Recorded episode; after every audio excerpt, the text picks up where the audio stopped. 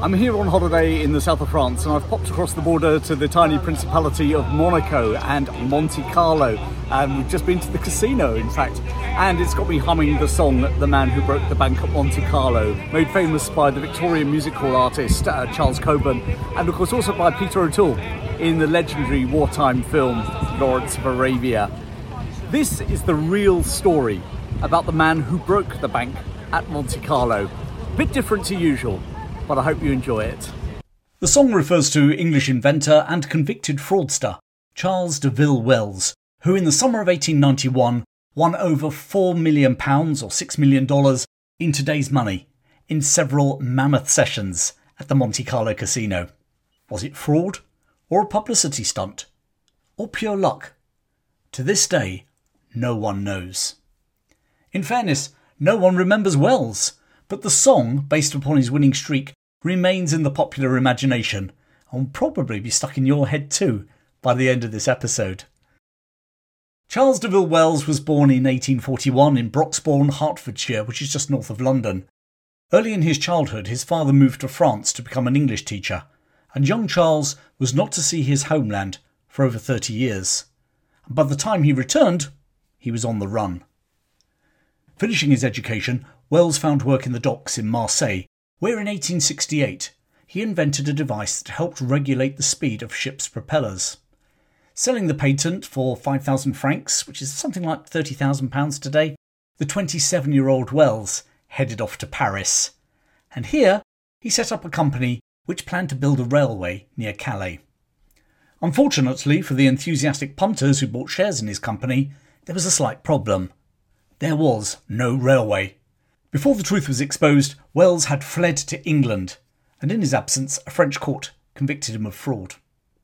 Now safe from the French authorities, in London, Charles Wells repeated his scam. This time, touting a variety of inventions that lucky investors could get rich quick on the back of.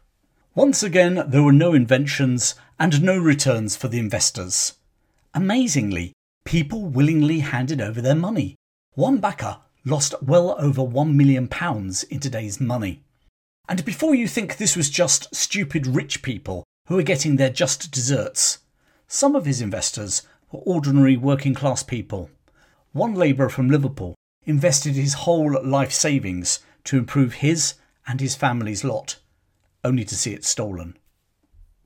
Frustrated with her husband's descent into criminality, his wife returned to France, taking their teenage daughter with her and now things took a decisive turn. Charles Wells fell hopelessly in love with a woman over 25 years his junior, Jeanette Paris. The 21 year old Jeanette seemed to enjoy an extravagant lifestyle, and Wells was desperate to impress her. There's nothing like an old fool in love. To that end, he decided to buy a luxury yacht on which they could entertain in style and be the talk of high society. The only problem was that, despite his current scams, he didn't have enough money to purchase the boat that he had in mind. He needed some more cash. A lot more cash. And so it was that in July 1891 he stepped through the doors of the casino at Monte Carlo. What happened next became the stuff of gambling legend and popular folklore. He broke the bank at Monte Carlo. As we all know, the maxim in casinos is that the house always wins, eventually. Nevertheless, accepting that some gamblers have a lucky run, at the beginning of the day's play, each roulette table in the casino at Monte Carlo was given a reserve of 100,000 francs. If the table ran out of that reserve, then the casino would declare that the bank had been broken.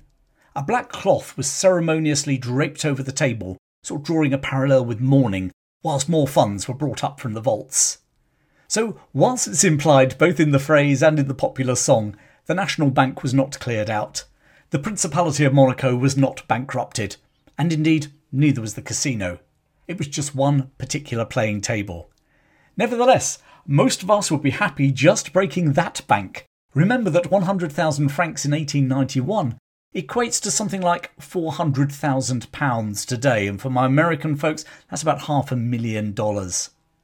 The bank at the casino at Monte Carlo had been broken before, but in the next five days, Charles Deville Wells broke it about 10 times.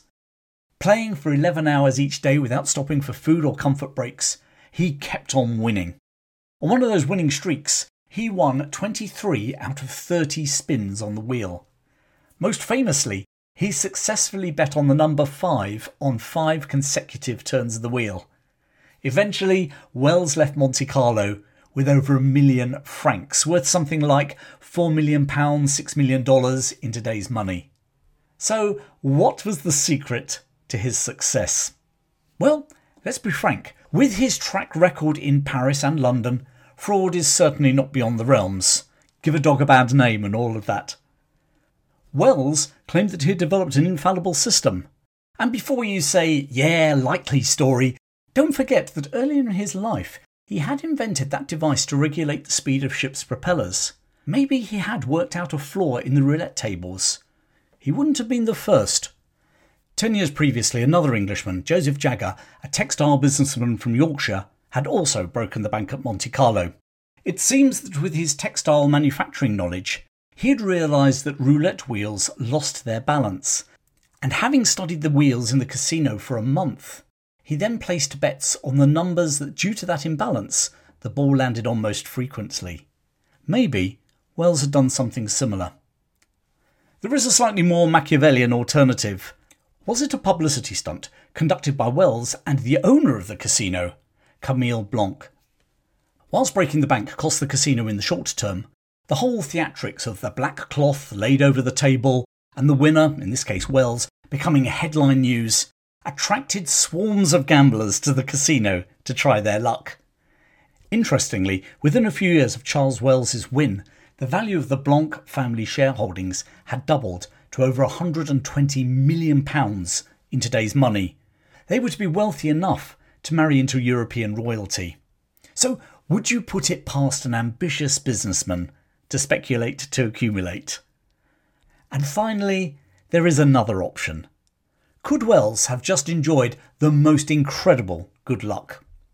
To keep with the gambling vocabulary, that option might be very long odds, but even rank outsiders sometimes come in. Whichever it is, the casino have never worked out how he achieved his success. Oh, or if they have, they're not letting on. Whichever way he won, Wells had arrived with about £400,000 and left with £4 million in today's money. More than enough to buy that yacht. Named the Palais Royal, no expense was spared as Wells lavished money on it and on Jeanette. Amongst its opulent interior, it contained a ballroom that could accommodate 50 guests. Each crew member's uniform cost £10,000, again in today's money. But after every high, there comes a low. And it came very fast for Charles Wells. Do you remember that I said just now that he arrived in Monte Carlo with £400,000? Yeah, well, that wasn't his money. It was all those investors back in London, and they wanted their money back. The following year, when the Palais Royal docked at the port of Le Havre, the French authorities, who had their own axe to grind with Wells, arrested him and sent him for trial in London. In March 1893, Charles Wells was found guilty at the Old Bailey on 23 counts of fraud and was sentenced to eight years in prison. How the mighty fall. Except Monte Carlo Wells, as he was now known, was a bit of a folk hero. Within weeks of that winning streak down there in Monaco, Fred Gilbert had written a little ditty about Charles Wells's exploits, the man that broke the bank at Monte Carlo. Music hall performer Charles Coburn paid £10 for the rights and it became a sensational hit. So popular was the song that crowds gathered outside Wormwood Scrubs prison to sing it to prisoner Charles Wells inside. I walk along the platform with an independent air, hear the girls declare a millionaire. Hear them sigh and wish see them wink the other as the man who the.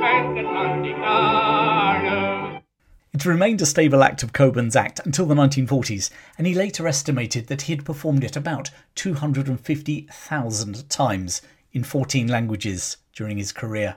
The man that broke the bank at Monte Carlo would have still been popular during World War I, so Peter O'Toole singing it as he rides through a desert canyon on his way to meet Prince Faisal in Lawrence of Arabia is in keeping, although there's no record that T.E. Lawrence ever actually sang it. Indeed, when the film was released in the 1960s, many in the audience would have recognised it from days not that long ago. The song lasted a lot longer than Charles Wells's fame. Having been serenaded by the crowds outside Wormwood Scrubs, he served the remainder of his sentence at Portland Prison in Dorset. He was released after six years for good behaviour. As a parting shot, he played the man that broke the bank at Monte Carlo on the organ in the prison chapel for his fellow inmates. With his experiences at Her Majesty's pleasure, you might imagine that he would have been a reformed character. but leopards rarely change their spots. In 1910, using the alias of Lucien Rivier, he set up a private bank in Paris, offering investors 365% interest rates. 365% rates of return. Would you smell a rat? Well, 6,000 people thought it was too good to be true and invested over £7 million in today's money before Wells fled with their cash to London. Now it was the turn of the British authorities to return the favour to the French by arresting him and sending him back to Paris, where his real identity was revealed. In January 1912, he was sentenced to five years in prison in France. Wells died in obscurity in London in 1922. He was still with his lover, Jeanette, but the days of the luxury yacht were long gone. In fact, when he died, they were in arrears on their rent.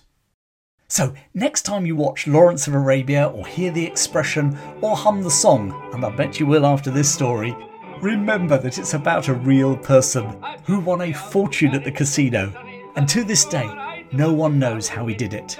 Fraud, publicity stunt, infallible system, or pure luck. You take your pick. Charles Deville Wells, the man that broke the bank at Monte Carlo.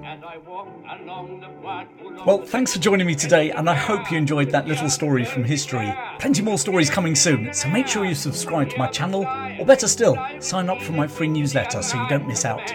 Click on the link in the description. Thanks for your support. Keep well, and I'll see you very soon.